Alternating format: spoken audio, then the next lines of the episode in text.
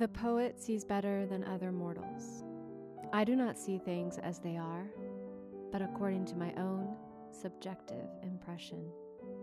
And this makes life easier and simpler. These are the words of Robert Schumann. Mary Oliver, a well known poet of the 20th and 21st centuries, wrote a poem actually entitled Robert Schumann, and that's what intrigued me to learn more about him. I knew he was a musician already, a musician of sorts, like a composer or um, violinist, pianist, and I wondered why a celebrated poet like Oliver would write about him. I wanted to share her beautiful poem here, but permissions from the publisher have been delayed, so I can't read it without infringing on copyrights. And I do it right. No reading without permission. So I hope you'll look it up instead. But moving on, we're exploring Schumann today anyway. Less about his works and more about his life. Either way, music for him was both. The more we know about a composer, the more we hear his personality in his music. A German composer, pianist, and influential music critic, he was regarded as one of the greatest composers of the Romantic era. Robert Alexander Schumann was born June 8, 1810, the youngest of five children to Friedrich Schumann and Johanna Schumann. With the numerous German names I get to introduce in this episode, I hope my listeners give me some grace as I attempt to pronounce things correctly. Schumann was brought up in an environment that was both literary and unstable. Unstable in the sense that, in one biographical account, his father was described as highly nervous, and his mother, Johanna, was a violently passionate woman. A description with a gap for interpretation, I'd say. In the literary regard, his father was a bookseller and publisher, novelist, and translator. He spent hours in his father's bookshop and developed a lifelong interest in German literature and poetry. At age seven, he began piano instruction and immediately developed a passion for music.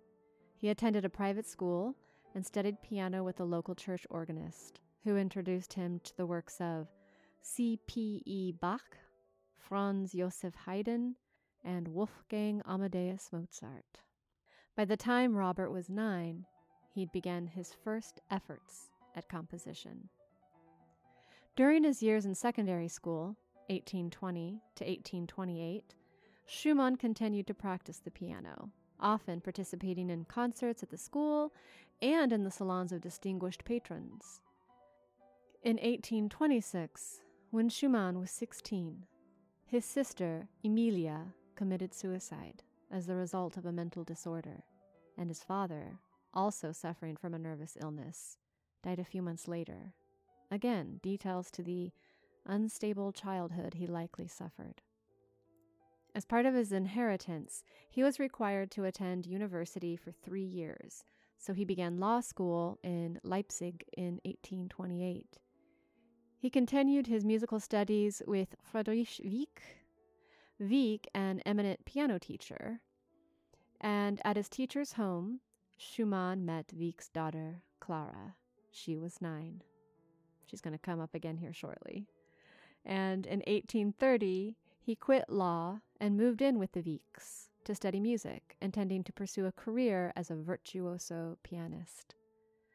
Despite incessant practice, he never became the virtuoso pianist he'd hoped, owing to a numbness in the middle finger of his right hand.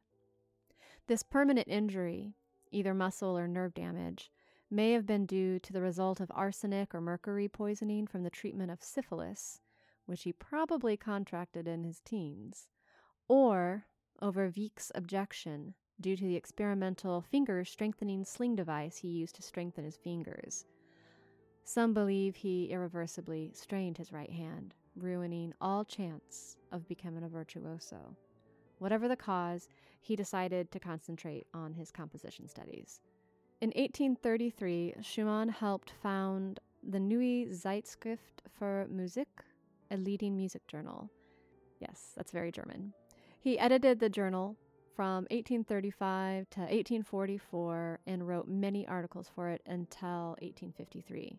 And actually, I believe it still exists today. These articles helped establish the early reputation of such composers as Brahms and Chopin. Over time, Schumann also became a prominent voice in cultural matters and an artistic critic, more famous for his writings than for his compositions.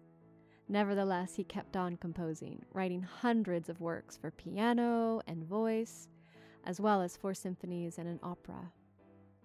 In 1834, Schumann became engaged to Ernestine von Fricken. She was a piano student and house guest of the Wieck's. When his mother died in 1836, he stayed on in Leipzig with the Wieck's as well. Long before his engagement to Ernestine was formally broken off, he fell in love with 16 year old Clara Wieck. Ernestine was crushed, but amicable to both Clara and Robert. However, Clara's father strongly disapproved and even initiated a marriage permission lawsuit objecting the engagement. Wow, I guess you could do that back then. Clara, who'd already made an international career as a piano virtuoso as a teen, only had to wait until her 21st birthday. Then she'd be free to legally marry the 30 year old composer and music critic. They were engaged in 1837. Clara and Robert kept in touch by letters, which were sometimes even intercepted by Papa Wieck. Whoa. Early in 1840, Clara wrote, Dear Robert, I love you so much it hurts my heart. Tell me what you've been writing. I would so love to know. Oh, please, please. A quartet? An overture? Even perhaps a symphony? Might it by any chance be a wedding present? Indeed, it was. Robert presented Clara with not a quartet, overture, or symphony, but his published Opus 25, a set of 26 songs. The opening song, entitled Dedication, is a Rückert poem which contains this refrain You are my heart and soul, my bliss and pain. You are the world I live in and the heaven I aspire to, my good angel, my better self. wow. The year they were married, he would write over 130 songs, almost all of them inspired by his feelings for Clara. Schumann was a literary man. Both he and Clara collected poetry and read them together. His compositions were often melodically inspired by lyrical poems as we saw in his musical wedding gift with the Opus 25.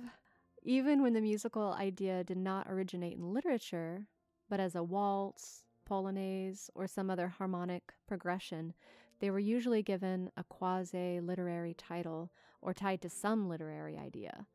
Many of his compositions were found too difficult to play by most musicians, with the exception of his talented wife. Schumann's life was filled with beauty, and his great love for Clara, but he was also tormented with psychological problems. He suffered from mental illness most of his life. Some people say it was schizophrenia. Some say it was bipolar disorder. At times, he achieved almost superhuman productivity during his manic periods. Melancholic and despondent, on February 27, 1854, a cold morning, he threw himself over a bridge into the Rhine in a suicide attempt.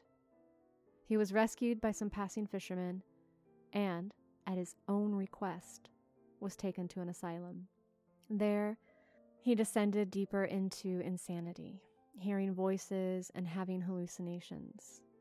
His doctors kept Clara from seeing him until days before his death. Two and a half years in the sanatorium, he died on July 29th, 1856, only 46 years old. Schumann had a strong influence on various composers of the late 1800s, especially the young Johannes Brahms of Germany, who became a close friend of the couple. He also influenced several French and Russian composers. Ted Libby, the author of the NPR Listener's Encyclopedia of Classical Music, may have accurately summarized the contributions and character of Schumann although perhaps a bit harsh. He wrote, There is little doubt that Schumann will remain a canonic figure, though, if quality of work is the only gauge, his importance has long been overrated. His abilities at times fell short of his ambitions, but he brought enthusiasm and a rare poetic genius to everything he attempted. As a critic, he was remarkably astute in some judgments, wildly off the mark in others, and in all cases generous. He never became a great pianist, was a failure as a conductor, and at times was not even a very good composer. But his entire being was music, informed by dream and fantasy. He was music's quintessential romantic, always ardent, always striving for the ideal. And that's it. He loved music. The creative mind of Robert Schumann in all its pain and glory. He wrote once To send light into the darkness of men's hearts, such is the duty of the artist. Hmm. As we get to learn more about the stories of others, even people past, like Schumann, we have an opportunity to build a kind of unspoken rapport, something we might have had in common with them. And that's what each episode of A Beautiful Gray Sponge invites you to do. And I hope you do. Thank you for listening. And now I'd like to invite you to listen to the remainder of Schumann's Opus 15, Kinderszenen. If I've said that correctly, it translates into scenes from childhood. Enjoy.